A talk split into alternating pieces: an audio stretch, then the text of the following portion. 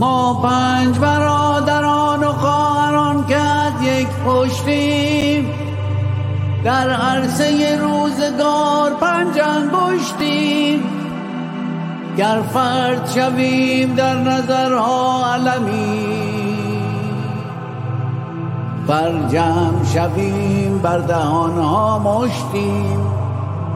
مشتیم مشتیم.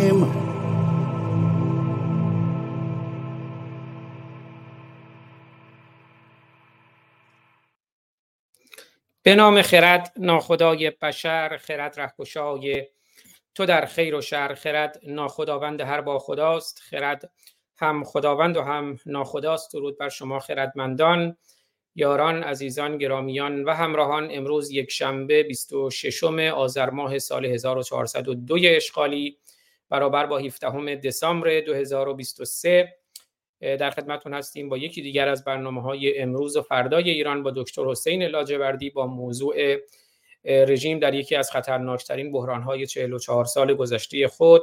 ببخشید من امروز هم یه مقداری با ظاهر متفاوتی پشت سرم در خدمتون هستم. مهمان یکی از دوستان هستیم که از ایشون هم سپاسگزارم. بنابراین امکانات همیشگیم رو در اختیار نداشتم. اما هم درود میگم با دکتر حسین لاجوردی گرامی.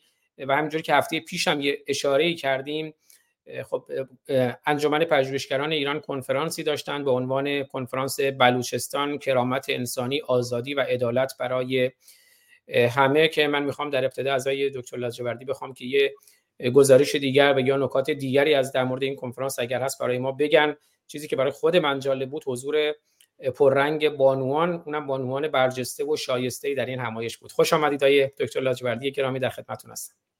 من هم سلام و درود دارم به شما و همه بازدید کنندگان بینندگان شنوندگان این برنامه که امروز یاد در آینده این برنامه رو دنبال خواهند کرد.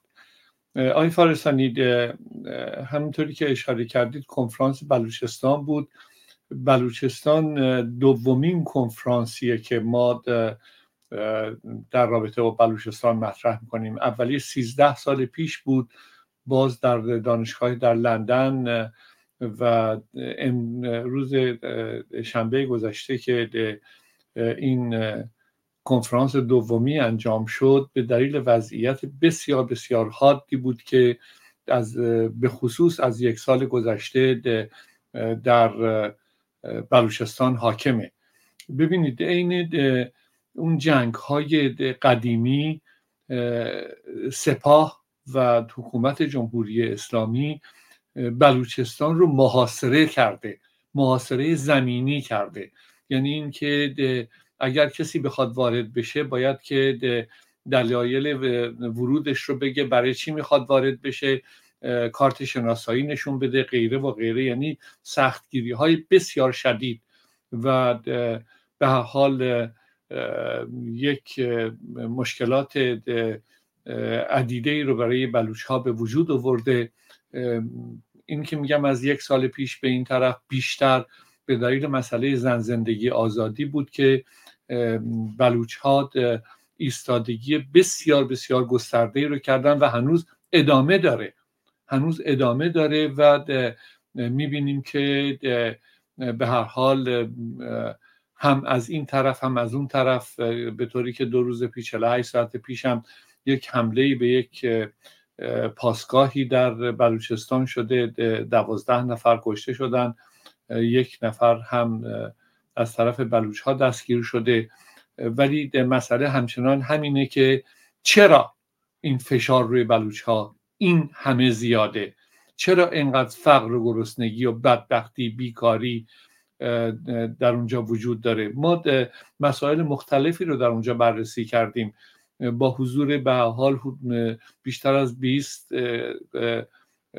سخنران که همونطوری که اشاره کردید تعداد خانم های تحصیل کرده بلوچ بسیار زیاد بود. آقایان مثل گزارشگر ویژه سازمان ملل متحد آقای جاوید رحمان آقای پروفسور پیام اخوان که به حال جایگاه بسیار بلندی در این زمینه داره. می‌دونید که ایشون دادستان دادگاه میلوسوویچ بود در یوگسلاوی سابق و نکته مهمتری که در اینجا به وجود آمد این بود که شهادت هایی که در کنفرانس داده می‌شد بسیار مهم بود. یعنی یکی از خانم ها به نام فریباد بلوچ یک شهادتی رو داد با وجودی که پسرش و برادرش در زندان جمهوری اسلامی هستند و جمهوری اسلامی برای ایشون پیام فرستاده از طریق خانواده که یا دست بر یا اینی که مشکلات برادر و پسرت اونجا بیشتر و بیشتر خواهد شد و تهدیدهای این چنینی. ولی این خانم آمدن و شهادت دادن که ازشون هم سوال کردیم که چرا پس اینطور؟ گفت به حال من مسئولیت بزرگتری هم دارم. درسته مثل هر مادری مثل هر خواهری نگران فرزندم و نگران برادرم هستم. ولی واقعیت اینه که مردم بلوچ هم در استیصال کامل دارن زندگی می‌کنن. بیکاری قوقا می‌کنه نمی‌دونم فقر گرسنگی کودک همسری کودک کار مسائل بیشماری در رابطه با آب یا سوختبری. می‌دونید که به حال افراد تحصیل کرده ای همونطور که در کردستان کولبری هست در اینجا سوختبری هست و سپاه با اینا چه می‌کنه؟ حتی حیوان های اینها رو که در این مسیر این بردن سوخت هستن آتیش می‌زنه حیوان ها رو آتیش می‌زنه. یعنی ما با مسائلی در بلوچستان مواجه هستیم که گفتنش واقعا بدن آدم رو میلرزونه. به خصوص که کمتر اطلاعی ازش وجود داره. من در افتتاح کنفرانس همین بحث رو مطرح کردم که آیا می‌دونیم بلوچستان کجاست؟ می‌دونیم بلوچ کیه؟ این هموطن ما که اسمش بلوچه کیه و در چه موقعیتی زندگی می‌کنه؟ از طرفی فقط و فقط به دلیل امکانات رسانه‌ای جمهوری اسلامی و رسانه های دیگه در خارج از کشور اینها رو تجزیه طلب و تروریست خطاب می‌کنن. و این تو ذهن مردم رفته. در حالتی که می‌بینید که اینها مسائل مختلف بلوچستان رو مشکلات عدیده ای که برای بچه هاشون وجود داره رو دارن مطرح می‌کنن. ببینید آقای فارستانی بلوچستان جوانترین جمعیت ایران رو داره. یعنی حدود سه میلیون جمعیت کل بلوچستان از این 67 درصدش زیر سی ساله. بچه های کوچیک جوون و همه بدون کار. هفتاد درصد این بچه های مدرسه ای به دیپلم نمی‌رسن اصلا. و یا در دو تا دانشگاهی که در اونجا وجود داره که باز یه گزارش مستندی رو در مورد دانشگاه ها مطرح کردن تعداد بلوچ انقدر کمه که اصلا نمی‌تونن به دلیل مسائلی که دارن وارد دانشگاه بشن. طبیعتا گروهی که چون اسم استان سیستان و بلوچستان و طبیعتا اینها سنی هستن سیستانی ها بیشتر شیعه هستن. با تفرقه ای که جمهوری اسلامی به وجود آورده بین شیعه و سنی زابلی و زاهدانی غیره و غیره مسائل بیشمار در این زمینه هست. یکی دیگه از مسائل مسئله آموزش آموزش پرورشی که در اونجا وجود داره که آقای پروفسور سعید پیوندی یک گزارش کامل در این زمینه دادن و مسائلی که در مدارس اونجا میگذره که بسیاری اصلا ببینید مدرسه وجود نداره. حالا معلمش به کنار نمی‌دونم کپرنشینی وجود داره یا بهداشت و درمان. وقتی بهداشت و درمان رو نگاه می‌کنیم به گفته خود یعنی من آمار خود جمهوری اسلامی رو میارم که در 26 شهر استان در نیم بیشتریش بیمارستان وجود نداره. بلوچ ها چی می‌خوان؟ دنبال چی هستن؟ آیا به قول جمهوری اسلامی دنبال تجزیه بلوچستانن؟ خب اینی که شعارهاشون که مرتب توی این حداقل یک سال گذشته مرتب از زاهدان تا کردستان از زاهدان تا تهران جونم فدای ایران همه اینها مرتبا مطرح میشه. اونا چیزی نمی‌خوان. اونا یک حد اقل کرامت انسانی رو می‌خوان حد اقل آزادی رو می‌خوان حد اقل برابری رو می‌خوان. و من اونجا این بحث رو مطرح کردم. من هم مثل شما مثل بسیارانی دیگه در کل ایران در داخل و خارج از ایران اگر به دنبال این هستیم که ایران تجزیه نشه ایران از بین نره باقی بمونه یه چیزی رو باید یادمون باشه. اون چیزی که باید یادمون باشه اینه که این حد اقل برابری وجود داشته باشه. شما می‌دونید که من همیشه مسئله برابری واسه مهمتر از آزادی است. چون باورم بر اینه که وقتی که برابری وجود داره پشتش آزادی می‌تونه بیاد. ولی الزاما عکسش به این ترتیب می‌تونه صادق نباشه. این مردم بلوچ به این دلیل ما دومین کنفرانس بلوچستان رو برگزار کردیم که باز یادآوری بکنیم که اینها کیا هستند یک نکته دیگه رو خدمتتون ارز بکنم. گزارشی در کنفرانس از طرف یک شاهدی مطرح شد که این خیلی عجیب و غریبه. یعنی شاید که کسانی ندونن. این آقا آمده بود و میگفتش که من یک بلوچ هستم. پدرم بلوچ بوده پدر بزرگم جدم همه در بلوچستان به دنیا آمدیم. حالا جمهوری اسلامی به دلایلی که شاید مثلا یک مقداری املاک اینها هست یا مسائل دیگه ای که همون بحث کوش دادن اینها غیره و غیره آمدن شناسنامه اینها رو باطل کردن. اصلا کل شناسنامه رو یعنی این آدم بیهویته. میگه که من بچه رو می‌خوام برجسته بذارم چی کار بکنم؟ آمدن شهادت دادن در کل بلوچستان که پدر و پدر بزرگ و جد این کیه؟ همه بلوچ بودن همه در ایران به دنیا آمدن همه ساکن بلوچستانن. و جالبتر اینه که این آدم خیلی جالب این قضیه. این آدم رفته به سربازی. در اونجا سرباز نمونه شده. و از طرف ارتش نمی‌دونم جایزه گرفته تقدیر گرفته فلا این حرفا. میگه اگر که من بلوش نیستم اگه من ایرانی نیستم چرا من بردید سربازی؟ چرا از من تقدیر کردید؟ اگه ایرانی هم چرا شناسنامه باطل کردید؟ بعد تو دادگاه بهش گفتن که برو. میگه کجا برم؟ من مملکت همه من محل منطقه من شهرمه. کجا برم؟ میگم باید بری. میگه من یه هویتی به هم بدید میگم برو یه کشور دیگه. میگه یه هویتی به هم بدید از اینجا برم. اون چیه؟ منظورم اینه که اون وقت همین حالت در مورد املاک و زمین های این هاست اینا رو میان باطل می‌کنن و میگن اصلا مال شما نبوده هیچ وقت.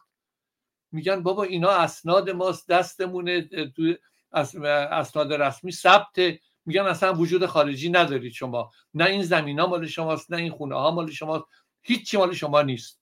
بعدش هم سپاه یه دیواری می‌کشه دورشو بعد حالا میفروشن یا هر کاری می‌کنن. منظور این مسائل توی بلوچستان وجود داره که کسی ازش اطلاع نداره و به همین دلیل ما رفتیم به دنبال این نشون دادن این فاجعه ای که هست و آگاهی بیشتر برای مردم. در خدمتتونم. بله خیلی سپاسگزارم خدمت از من. من فقط یه اشاره بکنم به لیست سخنرانان کنفرانس بلوچستان کرامت انسانی آزادی و عدالت برای همه که شنبه شنبه پیشین 9 دسامبر برابر با 18 آذر 1402 در لندن برگزار شد. 52 دومین کنفرانس انجمن پژوهشگران ایران. مصادف با 75 مین سالگرد روز حقوق بشر سازمان ملل متحد تحت عنوان کرامت انسانی آزادی و عدالت برای همه و با حضور دکتر جاوید رحمان گزارشگر ویژه سازمان ملل در امور حقوق بشر در ایران و دیگر متخصصان صاحب نظران و مدافعان حقوق بشر بلوچ که از تجربه تبعیض سیستماتیک و عمدی برای ما خواهند گفت برگزار شد. اتفاقات یک سال گذشته نمایانگر تبعیض سیستماتیک و خشونت مستمر و بی حد و مرز نیروهای حکومتی علیه هموطنان بلوچ ما بوده است. خشونتی که نهادهای بین المللی و گزارشگران سازمان ملل متحد از آن به عنوان جنایت علیه بشریت نام بردهاند ولی مسائل و مشکلات بلوچستان مختص یک سال گذشته نیست. سخنرانان نشست دکتر فریدون رحمانی استاد دانشگاه عنوان سخنرانی نگاه تطبیقی به حقوق اقلیت در موازین و استانداردهای بین المللی و بلوچستان. فریبا بلوچ مدافع حقوق بشر شهادت یک زن مدافع حقوق بشر سباه بندویی نماینده گروه حقوق بشر بلوچستان به شورای حقوق بشر با عنوان سخنرانی با عنوان 44 سال تبعیض سیستماتیک و عمدی. خانم دکتر سیما ثابت متخصص امور ایران. سخنرانی ایشون با عنوان نگاه استراتژیک به بلوچستان آقای بیژن کیان. قائم مقام رهبری تیم مدیریت امنیت و اطلاعات ملی کابینه پرزیدنت ترامپ. در دوره انتقال قدرت سخنرانی ایشون عدم سرمایه گذاری سیاست عمدی و ناصر بلیدهی دبیر کل حزب مردم بلوچستان. سخنرانی ایشون با عنوان قتل بلوچ جنایت علیه بشریت یا قتل بدون عقوبت. پروفسور پیام اخوان حقوقدان و استاد دانشگاه. سخنرانی ایشون با عنوان تعریف جنایت علیه بشریت و بلوچستان و دکتر جاوید رحمان گزارشگر ویژه سازمان ملل متحد. سخنرانی ایشون عنوانش بلوچستان جنایت علیه بشریت و در نشست دوم سخنرانان دکتر فریدون رحمانی استاد دانشگاه. نگاه تطبیقی به حقوق اقلیت در موازین و استانداردهای بین المللی و بلوچستان. دکتر رویا برومند از بنیاد برومند اعدام و قتل حکومتی در بلوچستان. خانم فریبا بلوچ مدافع حقوق بشر شهادت یک زن مدافع حقوق بشر محسن برهانزهی. فعال حقوق بشر گزارش از جمعه خونین زاهدان و خاش. فریبا برهانزهی. مدافع حقوق بشر قصه دو کودک لاعبه آرام نویسنده و فعال حقوق زنان بلوچ طلاقی جنسیت مذهب عرفهای اجتماعی مسائل اقتصادی و سیاسی در شکلگیری هنجارهای جنسیتی بر علیه زنان بلوچ. پیام ویدیویی دکتر رزوان مقدم پژوهشگر و مدافع حقوق زن با عنوان قتل ناموسی بس. شهین نصرتی شاعر و نویسنده فعال حقوق زنان و کودکان گزارشی از کم و کیف آموزش و پرورش دختران و امرار معاش زنان بلوچ. دکتر عبدالستار دوشوکی از مرکز مطالعات بلوچستان تبعیض عمدی و سیستماتیک در آموزش عالی. پیام ویدیویی دکتر سعید پیوندی جامعه شناس و استاد دانشگاه با عنوان اهمیت آموزش در ساختن آینده مسعود رئیسی سردبیر سایت خبری رسانک فقر تحمیلی حاکمیت در بلوچستان و پیام ویدیویی نیکاهنگ کوسر تحلیلگر مستقل آب و محیط با عنوان عواقب عدم امنیت آب و رحیم بندوی عضو شورای مرکزی حزب مردم بلوچستان عنوان گفتگوی ایشان سخنرانی ایشان تشدید مالکیت زدایی خشونت تشدید مالکیت زدایی خشونت آمیز ملکی از مردم بلوچ از دوران احمدی نژاد به این سو و شیرین رضوی شعری برای بلوچستان خوندند. البته بگم که خانم نگین شیراقایی هم خبرنگار پیشین بی بی سی هم حضور داشتن که حالا من اسمشون رو توی این لیست ندیدم. آقای دکتر لاجوردی من در خدمتتون هستم. اگه نکته دیگه در مورد کنفرانس هست بفرمایید که بریم در مورد موضوع بعدی. بله نکته مهمی که در اینجا مطرح شد پوشش خبری کنفرانس بود. البته تلویزیون ایران اینترنشنال گزارشی رو کرد خیلی مختصر صدای امریکا به همین ترتیب. بی بی سی روز بعدش یک مصاحبه ای رو با یکی از سخنرانان انجام داد. ولی در اصل باید بهتون بگم که اگر ما بلوچستان رو کنفرانسی میگذاشتیم و می‌گفتیم که بلوچستان و بلوچ ها تروریست هستند و تجزیه طلب همه اینها رسانه ها اونجا حضور پیدا می‌کردند و پوشش کامل می‌دادند. چون برای جمهوری اسلامی خیلی خوشایند بود این حرف ما. ولی وقتی که ما بحث می‌کنیم که بلوچستان کجاست بلوچ کیه و یا روز 9 دسامبر رو روز بلوچستان اعلام می‌کنیم که همزمان روز جنوساید علیه بشریت هست و فرداش روز جهانی حقوق بشر خب طبیعتا لابد اینا هیچ کدوم انگیزه ای رو نداره که مردم داخل ایران و خارج بدونن که در بلوچستان چه میگذره. گله ای ندارم در این زمینه چون می‌دونم اگر که خودم سوالات اصلی رو مطرح نکنم طبیعتا این تلویزیون های پربیننده میلیونی خیلی سریعتر و بیشتر. من, من سوال مطرح می‌کنم که بی بی سی به عنوان مثال چه نگاه استعماری روی ایران از صد سال پیش به این طرف داره. مطرح می‌کنم که ایران اینترنشنال که معتقدن که سه تا عرب پول این رو میدن پول میلیاردی این رو میدن. من سوال می‌کنم خب در ازایش چی از ما می‌خوان؟ یا صدای امریکا به همین ترتیب. هیچ کدومش گله ای نیست ولی هدف برای ما با همین امکانات حداقلی نشون دادن وضعیت حادیه که حاکم بر بلوچستان و هموطنان بلوچ ما که آگاهی بیشتری به وجود بیاره. در خدمتتون. بله خیلی سپاسگزارم. نمی‌دونم نکته پر دردی رو گفتین. البته من یه چیزی بگم. حالا مثلا شما ایران اینترنشنال رو مثال زدید. حتی من فراتر از عربستان میرم. من میگم خود جمهوری اسلامی مسئولیتش هم با خودم. شما نگاه کنید شما بین برنامه های ایران اینترنشنال رو نگاه کنید تصاویر پهپادی از جای جای ایران دارند. تصاویر پهپادی از منظره های طبیعی زیبای ایران. امکان نداره این تصاویر پهپادی بدون هماهنگی جمهوری اسلامی از همون ابتدا هم این گونه بوده شاید خیلی توجه نکنن.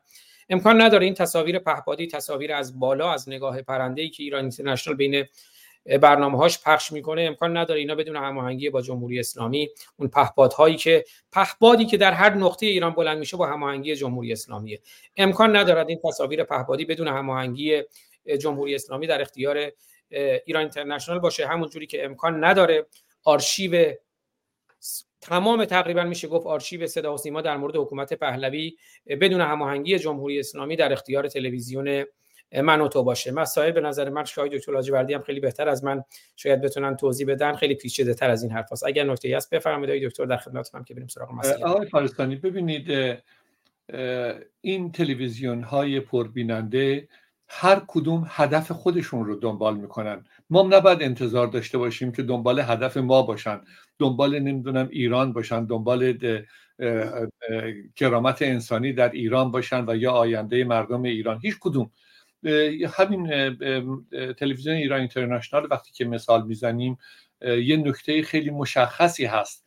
ببینید اگر سه تا عرب یا حکومت های عربستان و امارات و غیره و غیره هزینه رو می‌پردازن بازم دارم میگم چرا می‌پردازن؟ شما اگر که بیایید یک باره به من بگید که من یه میلیون دلار می‌خوام به تو پول بدم لابد یه چیزی از من می‌خواید در ازایش.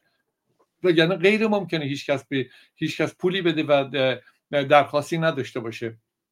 عربستان سعودی و کشورهای عربی بیشترین هم غمشون اینه که جمهوری اسلامی باقی بمونه در منطقه ای که همه کشورهای مسلمان و یا عرب هستند به جای اینکه یک حکومت ایرانی سر کار بیاد. حکومت ایرانی بوده و اینها هم در طی سالیان دراز از امپراتوری ایران تجربه خودشون دارن تا به امروز. الان به دنبال این هستن که جمهوری اسلامی باقی بمونه با آدمای سربزیر و لبخند لبشون مثل آقای خاتمی مثل آقای روحانی مثل موسوی مثل کروبی که اینها بتونن در قالب جمهوری اسلامی آینده مملکت رو در اختیار داشته باشن. اینجاست که اونها هزینه می‌کنن و نگاه هم که بکنید حالا یه نمونه رو جنابالی گفتید برگردیم به این که ببینید که کسانی رو که اینها به عنوان کارشناس دارن میارن اینا کیا هستن؟ آیا غیر از این کسانی که وابستگان همین گروه دوم اصلاح طلب و غیره و غیره لبخند لب هستند وابستگان اونها وسط را ممکنه دو نفر دیگر هم بیارن. دو تا سوال نمی‌دونم آنچنانی هم ازشون بکنن ولی در اصل سیاست اونجاست و دنبال اون حرکت می‌کنن. چرا باید این تلویزیون ها بیان از بلوچستان بگن؟ چرا باید از کردستان بگن؟ یک سوالی رو این آقای ناصر بلیدهی ده همین دبیرکل حزب مردم بلوچستان مطرح کرد. خیلی خیلی اثرگذاره که ما در کنفرانس فوریه در پاریس بازش خواهیم کردیم رو از طرف تمام اقوام ایران. میگن که چرا از ما دعوت نمی‌کنن؟ چرا ما حضور نداریم؟ چرا می‌خوان ما رو در جایی قرار بدن که من بیا بگم یا من بلوچم یا ایرانیم؟ من هر دوش هستم. من بلوچ ایرانیم. چرا وقتی که نهایتا نمی‌دونم شیش ماه دفعه هشت ماه دفعه دو دقیقه از من سوال می‌کنن از من سوال در مورد ایران نمی‌کنن. من ایرونی ام من آدم سیاسی ام من آدم سیاسی یکی از استانهای ایران هستم به نام بلوچستان. اینا همه مسائلیه که وجود داره و امیدوار هستم به هر حال رسانه های مثل شما که آینده بدون تردید فضای مجازی و رسانه ایران رو یا همه دنیا رو تشکیل خواهد داد بتونه جایگزین اینها بشه و از این اتمسفری که بسته است و در اختیار اونها هست ما بیرون بیایم و بتونیم که با اطلاع رسانی به همرسانی با همدیگه در حال یه روزی بتونیم نجات پیدا بکنیم از این گستره و زنجیری که دورمون کشیده شده. بله خیلی سپاسگزارم. بازم برمیگردیم به همون موضوع پیشنهادی برنامه پیشین شما که ضرورت تشکیل یک رسانه مستقل مردمی که هم دغدغه شما بود هم دغدغه شاهرخ بود بنیانگذار روشنگران قادسیه و این کاملا امکان پذیره به که نسل امروز دیگه به مرجع تقلیدی نیست یعنی غذاشو خودش انتخاب می‌کنه نه اینکه رسانه بهش غذا بده. بنابراین الان عصر شبکه های اجتماعی مثلا همین برنامه ما با اینکه یه برنامه محدودی هست خب الان همزمان داره در یوتیوب در فیسبوک در اینستاگرام در توییتر و کلاب هاوس پخش میشه. از کلاب هاوس هم دوباره پخش زنده در یوتیوب پخش می‌کنه. همزمان ده مبدا پخش میشه. ما اگر یه مقداری دست به دست هم بدیم چشممون به این رسانه و اون رسانه نباشه و چشممون به همین فرزندان ایران باشه که دغدغه همیشگی شماست که ایران فرزندانش را صدا کرده پاسخگویش باشیم. می‌تونیم به تدریج خودمون تلاش کنیم که اون کسایی که دلسوز ایران هستند یه رسانه مستقلی داشته باشیم در حد و توان خودمون. آی دکتر پس بریم خدمت شما. باشیم برای موضوع دیگر و به همه عزیزانی هم دوباره خوش آمد میگم که در کنار ما در یوتیوب اینستاگرام فیسبوک توییتر و کلاب هاوس و از پخش زنده از آیدین توکل و تیمشون هم سپاسگزارم که اونا هم به روش خودشون برنامه رو live می‌کنن. همزمان از ده مبدا دارن برنامه رو زنده می‌بینند یا میشنوند یا از این به بعد می‌بینند یا میشنوند بهشون. خوش آمد میگم و سپاسگزار هستم و سپاسگزار میشم اگر صلاح بدونن این برنامه رو هم با دیگر یاران و دوستانشون به اشتراک بگذارن. آقای دکتر موضوعی که شما خودتون پیشنهاد دادین این موضوع رژیم در یکی از خطرناکترین بحرانهای 44 سال گذشته خود. حالا من می‌خوام یه مقداری در نقش دیول ادوکت در نقش وکیل مدافع شیطان ظاهر بشم وکیل مدافع جمهوری اسلامی. حافظ یه شعری داره میگه شب تاریک و بیم موج و گردابی چنین حائل کجا دانند حال ما سبک باران ساحل ها حالا به نظر میاد شب تاریکیه بیم موج یه گرداب حائل هم هست. بحران ها هم زیاده همیشه هم بوده برای جمهوری اسلامی. و قبول دارم که ما مردم ایران باید یه بار پیروز بشیم اما جمهوری اسلامی باید هر روز پیروز بشه یعنی باید هر روز با مردم مبارزه کنه که نذاره مردم پیروز بشن. اگر اما اگه مردم یه بار پیروز بشن اون پیروزی نهاییشونه.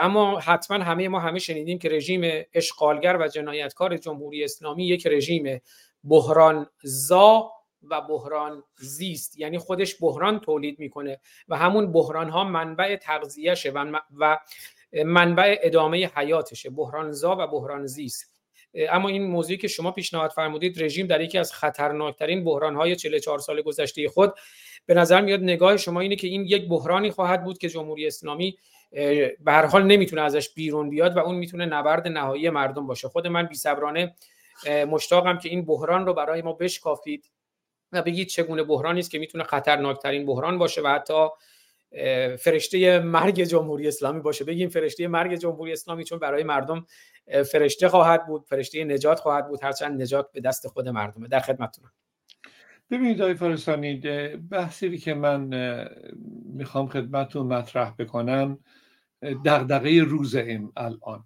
یعنی اینکه اگر جمهوری اسلامی رو در یک کنتکست 44 ساله گذشته نگاه بکنیم تا به امروز بعد جمهوری اسلامی رو در منطقه نگاه بکنیم و بعد در کل دنیا سه بخش مورد بررسی قرار می‌گیره.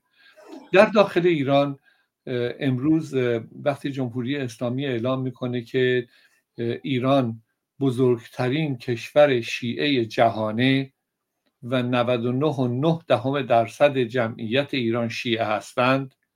یه قسمت آخریش رو اعلام نمی‌کنه.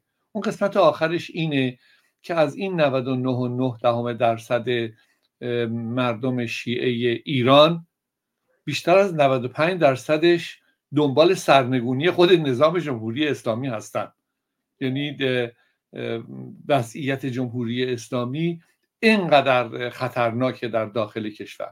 از طرف دیگه وقتی که به مسائل داخلی اینها نگاه می‌کنیم جمهوری اسلامی امروز هیچ گونه پاسخی برای مردم نداره. اولین پاسخی که نداره اینه که مردم گرسنه رو نمی‌دونه که چجوری بهش برخورد بکنه. جوابی برای گرسنگی مردم نداره. هیچ چیزی وجود نداره که مردم درخواست داشته باشن و جمهوری اسلامی جواب داشته باشه. گوشتی که نمی‌دونم می‌رسه به قیمتش تا کیلوی یه میلیون تومن. خب این یه معنی داره. این معنی چی می‌تونه داشته باشه؟ سه روز مونده به شب یلدا. چهار روز مونده به شب یلدا. شما نگاه بکنید گزارشی که دیروز آمده از سنف آجیل فروش ایران میگه که قیمت آجیل شب یلدا از 480 هزار تومن در کیلو تا یه میلیون تومن و میگه بسیاری از آدم ها دیگه اصلا دنبال این نیستن که آجیل تهیه بکنن. میان رد میشن نگاه می‌کنن میرن ولی ما فروشی اصلا نداریم. آجیل رو. حالا بقیه مسائل به جای خودش مطرح. می‌تونیم بگیم آجیل نخورن می‌تونیم بگیم گوشت نخورن می‌تونیم بگیم تخم مرغ دونه فلان قد نخورن. چی بخورن؟ چی کار بکنن؟ دوستی از ایران آمده بود دیروز جامعه شناس و میگفتش که رفتم سه قلم مواد اولیه بخرم شده 560 هزار تومن. میگم که من اینو هفته پیش خریدم 300 خورده ای. میگه همین رو ببرید آقای دکتر اگر نبرید هفته دیگه بیاد میشه 800 هزار تومن. خب این عدم پاسخگویی است. از اون ور بیکاری از اون ور مشکلات مسکن از اون ور مشکلات سیاسی. جمهوری اسلامی فکر می‌کنه که فقط با اعدام کردن با سرکوب کردن با خشونت می‌تونه ادامه بده. این داخلشه. ولی اگر بیایم مسئله منطقه رو نگاه بکنیم جمهوری اسلامی در بین 57 کشور مسلمان و عرب هیچ دوستی نداره. یه دونه بوده بشار الاسد بوده که بارها و بارها شاهدش بودیم که رفته به طرف عرب ها رأی داده. ولی اونها رو بذاریم کنار. الان عرض کردم دغدغه روز به این معناست. الان نگاه بکنیم که از حدود ده هفته پیش به این طرف که مسئله حماس و اسرائیل به وجود آمده دیگه همه ماجراها رو همه در جریانش هستن. من می‌خوام نکاتی که برمیگرده به ایران رو مطرح بکنم. این بحرانی که الان گذشته از مسائل داخلی گریبان رژیم رو در منطقه گرفته. همین 48 ساعت پیش که کاخ سفید و وزارت خارجه امریکا اعلام می‌کنن که برای اینکه حوسی ها به کشتی های تجاری حمله کردن امریکا درخواست می‌کنه از کشورهای اروپایی و کشورهایی که باهاش قرارداد مودت دارن بیان یک ائتلافی رو به وجود بیارن و جلوی حوسی ها رو بگیرن در دریا که اونها نتونن به کشتی های تجاری حمله بکنن. و نمی‌تونم مسئول دفاعی پارلمان آلمان درخواست کرده که ارتش به آلمان به اونجا بره و یا فرانسه و جاهای دیگه و منتظر تصمیم امریکا هستن. یعنی چی؟ یعنی اینکه جمهوری اسلامی هم اعلام می‌کنه که حوسی ها به خاطر برادران عرب خودشون که حماس باشه می‌خوان که اونها تنها نمونن و اینها ما کشتی ها رو می‌زنیم. خب اینم اعلام جمهوری اسلامیه. این اعلام یعنی چی؟ این اعلام یعنی این که حوسی هایی که زیر نظر ما هستند حماسی که زیر نظر ماست. حزب اللهی که زیر نظر ماست تصمیم به یک همچین کاری رو گرفته. این کار یعنی چی؟ این یعنی بحرانی که گریبان جمهوری اسلامی رو می‌گیره.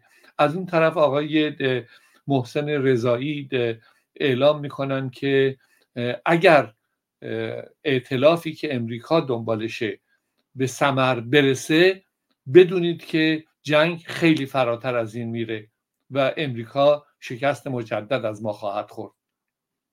این اقرار یعنی چی؟ این اقرار یعنی این که شما چیکاره اید این وسط که در این زمینه ائتلاف بخواید حرف بزنید؟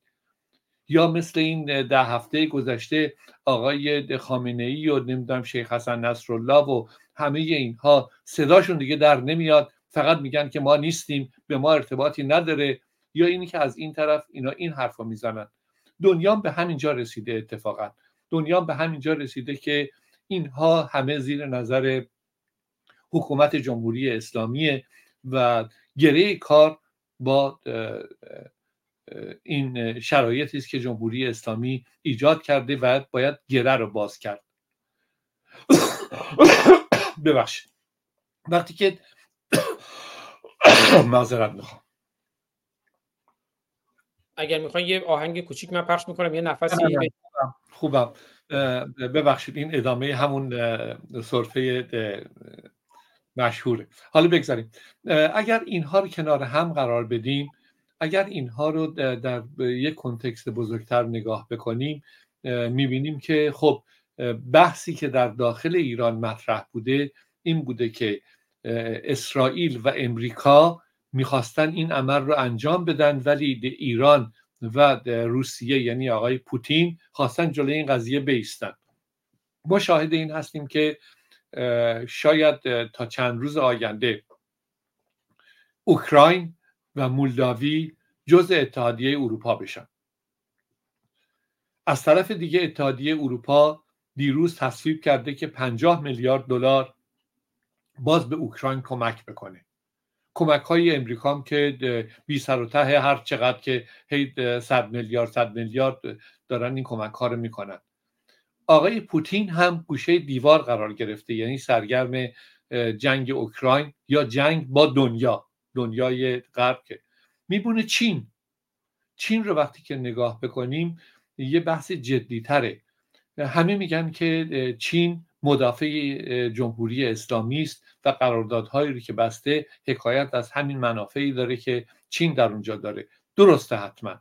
درسته. وقتی که ما به سواحل گسترده خلیج فارس و دریای عمان نگاه می‌کنیم چینی ها حتی نمی‌دونم یک دونه حلزون هم دیگه باقی نمی‌گذارن. همه رو با این کشتی های تریر ماهیگیری خودشون جمع می‌کنن و می‌برن. تا اینجاش هیچ بحثی نیست. ولی یک سوال اصلی مطرحه که آیا چین پشت جمهوری اسلامی میسته اینجا باوری سخته. چرا باوری سخته؟ به این دلیل که مثلا فرض کنید که 20 میلیارد دلار با جمهوری اسلامی قرارداد داره و یا چند ساله. از اون طرف 800 میلیارد دلار امریکا به چین قرض داره بدهی داره. از طرف دیگه در هر سالی رقم دقیق رو نمی‌دونم حدود 600 میلیارد دلار رابطه اقتصادی بین چین و امریکاست آیا چین امریکا 800 میلیارد دلار بدهی داره؟ 600 میلیارد دلار تبادل اقتصادی سالیانه رو می‌گذاره؟ 20 دلار 20 میلیارد دلار با جمهوری اسلامی بیاد پشت جمهوری اسلامی. چه این چیزی نیست. وقتی هم که نگاه می‌کنیم بعد از چند روز اولیه بعد از هفته اکتبر که آقای جی رئیس جمهور چین به امریکا میاد ما تنها یه خبر رو میشنویم که اینها چای و قهوه با همدیگه اونم شیرنی خوردن. بعد نمیشنویم که چه اتفاقی افتاد. اونجا چه تصمیم هایی در چند ساعت گرفته شده. مثل همیشه مثل همیشه که ما از خبرهایی که به وجود میاد 95 درصدش ناآگاه و بی اطلاعیم اون 5 درصد ممکنه که فقط بدونیم. اون 5 درصد هم تو این مرحله بعدی چین و امریکا مطرح نشده. من فکر می‌کنم که اونجایی که جنابالی اشاره کردید که این بحران می‌تونه که گریبان جمهوری اسلامی رو بگیره بله می‌تونه بگیره. می‌تونه بگیره ولی مهمترین مسئله اینه که ما به عنوان ایرانی در داخل و خارج از ایران اونهایی که داخل ایرانن به حال فشار بیش از حد و سرکوب ممتد روشون هست. ما که در خارج هستیم شاید که بیشتر به فکر این بحران باشیم به مسئولیت خودمون به وظایفی که بر شونه های ما قرار داره عمل بکنیم. 44 سال جز این بوده. 44 سال ما به یک نتیجه واحدی برای اینکه با تمام این امکانات گسترده ای که ما 7 9 میلیون جمعیت ایرانی خارج از کشور در خارج از ایران داریم نتونستیم از این جمعیت پراکنده یک انسجام حداقلی به وجود بیاریم و با امکاناتی که در خارج از کشور وجود داره توانایی هایی که در بین ایرانی ها در خارج از کشور وجود داره بتونیم جلوی جمهوری اسلامی بیستیم. چرا؟ به این دلیل که به هر حال هدف ها متفاوته. حالا می‌تونیم که اینها رو طبقه بندی بکنیم. نمی‌دونم گروه های تفکر سیاسی خودشون هست. نمی‌دونم جمهوری خواه هستن سلطنت طلب هستن. نمی‌دونم پادشاهی خواه هستن فدرال طلب هستن. یا هر تفکری رو که در اینجا وجود داره. اگر ما بتونیم به دنبال این بریم که یک انسجامی با محور ایران به وجود بیاریم اگر اونهایی که دلشون می‌خواد ایران باقی بمونه اگر اونهایی که دلشون می‌خواد که مردم ایران از این فاجعه بیرون بیان اونهایی که دلشون می‌خواد که مردم دور تا دور حاشیه های ایران گرسنه نمونن بیکار نمونن بدبخت نمونن می‌تونیم در محور ایران یک حرکتی رو انجام بدیم. مسئله بحرانش بیش از حده بیش از حدیه که بشه تصور کرد. یک اشتباه کوچیک می‌تونه که به سرانجامی بسیار بد بیانجامه. اینها رو من به عنوان یک هشدار مطرح می‌کنم که یادمون باشه شعارها و هیجانها تا توی این 44 سال گذشته همه انجام شده. ولی هیچ کدوم راهی به هیچ جایی نبرده. جمهوری اسلامی سر جاش ایستاده با وجودی که ضعیفترین موقعیتش رو امروز در داخل ایران و در خارج از ایران چه در منطقه چه در سطح جهانی داره. امروز به اون بحث اسای موسای اساتیری است که به یک باد بنده ولی این باد چگونه باید بوزه؟ باید اون بحث رو مطرح کرد. در خدمت بله بسیار عالی. خیلی سپاسگزارم از شما. اوستا گاتا گفته در کنار داشتن رسانه باید تشکیلات و سازمان داشت و این یکی مهمتر است. داشتن چنین دستگاهی باعث می شود که روشنگری های آن رسانه را در مقیاس وسیعتر به میان ایرانیان برد. چنین سازمانی این امکان را به وجود می آورد. هم در این مورد اگر نکته ای دارید و هم یه دوستی یه پرسشی پرسیده بود توی این تقریبا یه روبی هم که وقتی کلاب هاوس هم اگر کسی پرسش کوتاهی دارد خواهیم شنید. سهراب افرا هم اون پرسش میلیون دلاری پیشینشون رو فکر کنم قبلا پرسیده بودن دوباره پرسیدن که من می‌خوام اون رو تلفیق بکنم با پرسش دیگری. سهراب افرا پرسیدن لطفا اگر فرصت شد یه سوال چند میلیون دلاری من رو از جناب آقای دکتر لاجوردی بپرسید. چرا اپوزیسیون بعد از 44 سال هنوز موفق نشده؟ یک شورای ائتلافی تشکیل دهد. آیا امیدی برای این شورا وجود دارد که همون دغدغه‌ای هم هست که توی کتاب و همایش آسیب شناسی اپوزیسیون که در تورنتو کانادا داشتیم خب اونجا هم مطرح شد و این رو من تلفیق می‌کنم با پرسش دیگری که به حال این بحرانی که برای جمهوری اسلامی به وجود اومده حالا اینکه بحران هست رو توضیح دادیم. اما واقعا چگونه میشه از این بحران به سود مردم ایران استفاده کرد و جمهوری اسلامی رو در این بحرانی انداخت یا در بحرانی که خودش ساخته غرق کرد و ایران رو از اون بحران نجات داده؟ به حال من گفتم این دو تا پرسش رو هم خدمت شما داشته باشم. البته می‌دونم میلیون دلاریه.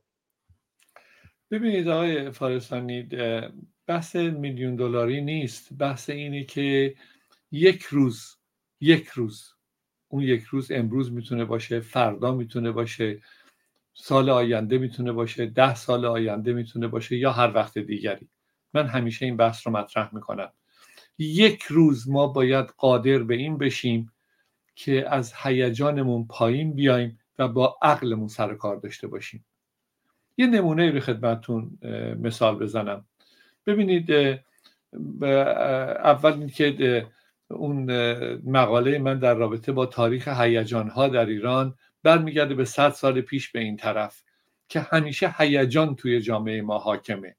هیچ وقت نرفتیم به طرف عقل گرایی همیشه یک توپی رو تو زمین ما انداختن ما دنبالش دویدیم برای بازی کردن با اون توپ. قافل از اینی که این توپ رو کی میندازه تو زمین ما؟ اینجا وقتی که دقیق تر نگاه بکنیم وقتی من بحث صد سال پیش به این طرف رو می‌کنم بحث انقلاب مشروطیت بحث به وجود آمدن این سیستم مشروطه به جای سیستم قاجار زمان مظفرالدین شاه که به حال به اونجا رسید. از اونجا اگر بیایم جلو مرحله به مرحله ما شاهد هیجان ها هستیم. هیجان هایی که هیچ کدومش می‌تونست وجود نداشته باشه و ما امروز یک به جرأت خدمتتون می‌خوام بگم. به جرأت می‌خوام خدمتتون بگم. یک ابرقدرتی بالاتر از کره جنوبی می بودیم و این امکان پذیر بود. این امکان پذیر بود آقای فارسانی. من یادم هست من در ایران بودم توی سازمان برنامه این کره ها می پیش ما اونجا استاژ می‌دیدن می اومدن پیش ما کارآموزی می‌کردن. امروز به جای رسیدن که یک اعتبار بین المللی پیدا کردن. مردمشون در بالاترین رفاه ممکن زندگی می‌کنن. در کشورشون همه جور امکانات وجود داره و اون رو می‌تونن که بسیارش رو تقسیم بکنن با تمام دنیا. ما امروز به اینجا رسیدیم. اونا عقل گرایی کردن رفتن به دنبال این که از هیجان دوری بکنن. ما رفتیم دچار هیجان شدیم. همینطوری بیایم جلو نگاه بکنیم سر مسئله رضا شاه که رضا شاه رو نمی‌دونم انگلیس ها آوردن. رضا شاه رو انگلیس ها بردن محمد رضا شاه رو امریکایی ها آوردن یا نمی‌دونم اونو مصدق همینطور و خمینی آخرین مرحله ای که انگلیس ها با ما این بازی خطرناک رو کردن. حالا یه عده مرتب این بحث رو می‌کنن که پنجاه و هفتی ها اونها کی بودن اونها این کارا رو کردن. این من فکر می‌کنم که با عرض معذرت فقط و فقط یک بیسوادی است. بیسوادی حتما برای همه نیست ولی هیجان برای همه هست. اون رو به وجود میارن. من مخالف پادشاهی هستم ولی نمی‌تونم خدماتی رو که رضا شاهی که دیکتاتور بود به ایران کرد رو ندیده بگیرم. همینطور در مورد محمد رضا شاه همینطور در مورد دکتر مصدق اینها همه واقعیت های تاریخ ما هستند. سال 57 و 57 ها معنی اصلا نداره. اون موقع یکی از شکوفاترین دوران اقتصادی ایران بود. ایران در حال پیشرفت بود. شکی درش نیست. ولی آیا پنجاه هفتی ها رژیم رو انداختند یا ترس ابرقدرت ها از اینکه ایران یک بار دیگه شکل واقعی خودش رو پیدا بکنه. خب توهم محمد رضا شاه هم باعث شد. وقتی که من یادم هست اون موقع من در فرانسه بودم. ژیسکاردستان یکی از بزرگترین وزراش فرستاد پیش محمد رضا شاه که با خمینی چیکار بکنیم؟ حرف محمد رضا شاه خیلی مشخص بود. گفت هر کاری اون می‌خواد انجام بدید. گفتن که جلوشو بگیریم گفتن نه. ایشون گفتن نه بذارید خمینی هر کاری می‌خواد انجام بده انجام بده. حالا این که انقلاب چجوری به وجود آمد من فکر کنم که مردم هر کشوری می‌تونن که هیجان زده بشن می‌تونن حرکت رو مسیرش رو برگردونن. ولی بحث اصلی تر در سال 57 بحث هیجان زدگی مردم از یک طرف و سیاست بین از طرف دیگه به دلیل مسئله نفت به دلیل تصمیم های محمد رضا شاه در مورد قیمت نفت و غیره و غیره. خیلی از مسائل انقلاب یکی دوتا که نیستش که آدم بخواد که در یه جا مرحله رو مسئله رو بررسی بکنه. مجموع است. ولی اگه برگردیم به سوال این تاریخ هیجان هایی رو که اشاره کردم مرحله به مرحله گریبان ما رو گرفته. آیا روزی می‌رسه که ما در یک مجموعه ای بتونیم این هیجان رو کنترل بکنیم؟ با کنترل هیجان بتونیم در یک مجموعه کوچکی نه خیلی بزرگ ده نفر 20 نفر 50 نفر 100 نفر آدم توی این مردم ایران در دنیای داخل و خارج از ایران بتونن با همدیگه بنشینن و اعتماد مردم رو جلب بکنن. اون ده نفر 20 نفر 100 نفر نرم به دنبال این که پادشاه خوبه یا رئیس جمهور نمی‌دونم رضا پهلوی این کار کرد یا اون کار کرد یا هر چیز دیگه. بیایم به دنبال این که ببینیم که چیکار بکنیم. اونجا وقتی اعتماد مردم جلب بشه می‌تونه حرکت به وجود بیاد پاسخ اون سوال یک میلیون دلاری یا چند میلیون دلاری داده بشه. آخرینش رو آقای فارسانی نگاه بکنیم. در همین یک هفته گذشته ده روز گذشته. اولین مسئله سه میلیارد و نمی‌دونم چند صد میلیون دلار اختلاس در مورد چای شده قارت شده. جمهوری اسلامی چیکار کرده؟ جمهوری اسلامی آمده یک آدمی رو که نمی‌دونم ورزشکار بوده حالا اسمش صادقه نمی‌دونم رقصیده اینو صادق بوغیش کرده و اون رو می‌خواد حرکت قارت خودشون رو پوشش بده. برمیگردیم به جایزه نوبل. ببینید به هر حال دو تا جایزه نوبل به ایران آمده. به درستی یا به غلط. اولیش رو من امیدوار هستم که در یک دو هفته آینده که بشه یک ماه یک مقاله رو در این زمینه بنویسم. چرا که در جایزه نوبل اولیه هم یک مقاله رو من نوشتم تحت عنوان جایزه نوبل یک ماه بعد از جایزه نوبل. این بار هم همین کار خواهم کرد.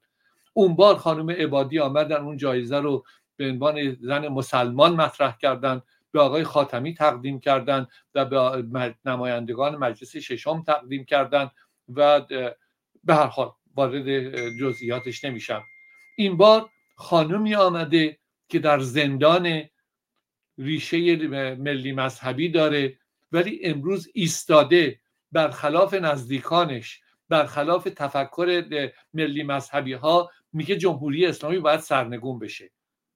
در داخل زندان این حرف می‌زنه. ما بیایم از این بهترین استفاده رو بکنیم ببینیم آیا میشه که امروزی که جهان به دلیل جایزه نوبل روی کردش روی ایرانه همه رسانه های جهان دارن این مسئله رو مطرح می‌کنن بیایم ببینیم آیا میشه این کار کرد؟ میشه که ما تمام دیدگاه ها و نظرگاه ها رو برگردونیم که جمهوری اسلامی کجاست و چی کار می‌کنه. چی شد؟ رفتیم خانم گلشیفته براهانی که من براش احترامم قائل هستم. می‌تونه اشتباه کرده باشه می‌تونه اشتباه نکرده باشه. کار خوب بوده کار بد بوده. همه اینها رو ما زمین گذاشتیم. جایزه نوبل رو اون سخنرانی اولیه خانم نرگس محمدی رو که از زندان آمده اونجا خونده شد ندیده می‌گیریم. میریم به طرف نمی‌دونم آهنگ نمی‌دونم شب محتابی که گلشیفته با دو نفر دیگه خونده. اینا بحث هیجانه. بحثیه که در فضای مجازی ببینید فضای مجازی معنیش خیلی روشنه. میگه ما زود عاشق میشیم زود فارغ میشیم. بلا فاصله هیجان زده میشیم. بلا فاصله از اون طرف دیوار میفتیم پایین. اون تموم میشه. ولی واقعیت این که ما می‌توانستیم در این جایزه نوبل بهترین برداشت رو بکنیم رو این فضای مجازی این جایگاهی که جمهوری اسلامی بیشتر کنترل کنندشه از ما می‌گیره. ما هم با همون توپ جمهوری اسلامی بازم بازی می‌کنیم. اینجاست جواب سوال چند میلیون دلاری خیلی سخت نیست. یه خود فکر می‌خواد. اگر ما به اون مرحله رسیدیم و دیدیم که آیا جایگاه ما کجاست اگر رسیدیم به اون جایی که یه نفر اون چند نفر هر چی فرقی هستن نمی‌کنه از نظر من. من تو اتاق فکر یه بحثی رو مطرح می‌کنم و معتقد به این هستم که در اتاق فکر همه افرادی که حضور پیدا می‌کنن باید که بدون ایدئولوژی ایدئولوژی باشن و با ایدئولوژی باشن. بدون ایدئولوژی باشن در اینکه وقتی که منافع مملکت و منافع مردم رو مطرح می‌کنن نگن من سلطنت طلب و جمهوری خواه و نمی‌دونم کی هستم و کی هستم. ولی وقتی که تفکر شخصی خودشون رو مطرح می‌کنن آزادن هر چی که داشته دارن اعلام بکنن اونجاست که مثل همه جای دنیا مثل همه جای دنیا هیچ تفاوت نمی‌کنه کجای دنیا. همه جای دنیا و این تعداد کشور پیشرفته ای که وجود داره همه از طریق اون اتاق فکر آمدن جلو. همه اونها تونستن که اعتماد بکنن به اون چند نفری که منافع دراز مدت مردمشون و کشورشون رو به وجود آوردن ازش دفاع کردن و مردم هم اونها رو تایید کردن. مردم به اونها اعتماد کردن. اون بحث سرطان بیاعتمادی من با اعتماد حل میشه. میگم سرطان بیاعتمادی داروش هم اعتماده. اون اعتماد رو باید اون مجموعه ای که چه پادشاهی خواهند چه جمهوری خواهند چه فدرال طلبند هر کسی که هستن در محور ایران برای منافع ایران و برای منافع مردم ایران برای بچه های ایران یادمون باشه این مجموعه 90 میلیون 100 میلیون نفری که جمعیت ایرانی داخل و خارج از کشور هست. نصف بیشترش بچه های جوون هستن. آینده اینا چی میشه؟ چه دقدقه ای ما می‌تونیم داشته باشیم برای آینده اینها؟ اون کتاب دلم شور می‌زند من به همین مبناست. من دلم شور می‌زنه. من مطمئن هستم که بسیاران دیگری هم مثل من هستن که این حالت رو دارن. این مجموعه ای که دلشون شور می‌زنه نگران هستن و فکر می‌کنن که باید کاری کرد این مجموعه فارغ از اینی که بگن من کی هستم من می‌خوام رهبرم کی باشه من می‌خوام سیستم حکومتیم چی باشه بیایم با هم دیگه بشینیم ببینیم که می‌تونیم حرکتی رو بکنیم. من مطمئن هستم باور به این قضیه دارم که پاسخ سوال چند میلیون دلار رو می‌تونیم بدیم. بله بسیار عالی. دلم شور می‌زند. واقعا دلمون شور می‌زنه و امیدوارم که برای این دلشورمون راهی پیدا کنیم. وای دکتر لاجوردی مثل همیشه از شما می آموزم و این دلشوره از سر دلسوزی است و از سر دل بزرگی است که جز به ایران و به فرزندان ایران به چیز دیگری نمی اندیشه و این خودش خیلی ارزشمنده. از شما خیلی سپاسگزارم. من دوست دیگری هم نمی بینم نکته هم داشته باشه. اگر خود شما نکته پایانی داریم بفرمایید که بعد با بخشی از همون آهنگ اهریمن شاهرخ که چند روز پیشم الله مهاجرانی توییت زده بود که شاهرخ که می‌خوان جمهوری اسلامی نابود باید گردد خودش نابود شد. الله مهاجرانی رو دیگه شما بهتر از من می‌شناسید نیازی نیست توضیح بدم. شاهرخ عزیز ما زنده است اما وقتی خون جمهوری اسلامی نابود باید گردد اینا فکر می‌کنن آدمی که به به حال همه ما دیر و زود میمیریم اما مرده آن است که نامش به نکویی نبرد خود مهاجرانی جمهوری اسلامی خامنه ای خمینی اینا مردن. و شاهرخ می‌بینیم این روزا چه مهر و محبتی گرفت از مردم و چقدر در دل مردم زنده است. اگر سخن پایانی از خود شما بفرمایید که بعد با بخشی از آهنگ اهریمن شاهرخ که اتفاقا عکس همین آهنگ رو عطا مهاجرانی تو توییتش گذاشت تو در توییتش گذاشت برنامه رو پایان بدیم. در خدمتتونم خیلی شنیدنش هستم با اشتیاق. بله. پس اگر سخنی نیست ما بدرود رو میگیم. شما بدرود پایانی رو بفرمایید که منم بدرود رو بگم و با اون برنامه رو پایان بدیم. من هم سپاسگزارم و بدرود میگم به شما و به همه کسانی که این برنامه رو دنبال کردن. بله منم به سهم خودم خیلی از همه عزیزان و نازنینانی که در کنار ما بودند در یوتیوب، فیسبوک، توییتر، اینستاگرام و کلاب هاوس و توییتر یا اکس. خیلی سپاسگزارم. دوستتون دارم. میبوسمتون. روشن باشید و روشنگر تا درودی دیگر بدرود. شما رنگ بر شما. نه.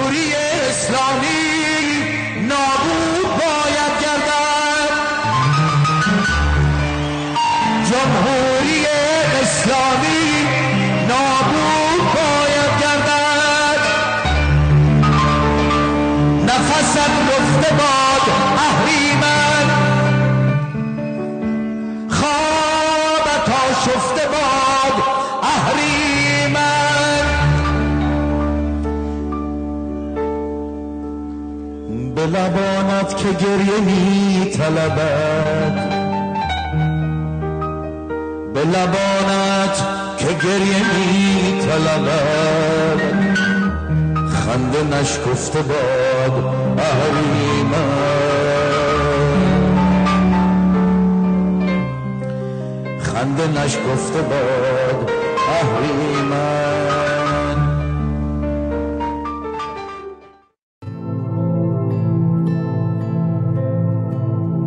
ما پنج برادران و خواهران که از یک پشتیم. در عرصه روزگار پنج انگشتیم. گر فرد شویم در نظرها علمی بر جمع شویم بر دهانها مشتیم. مشتیم مشتیم.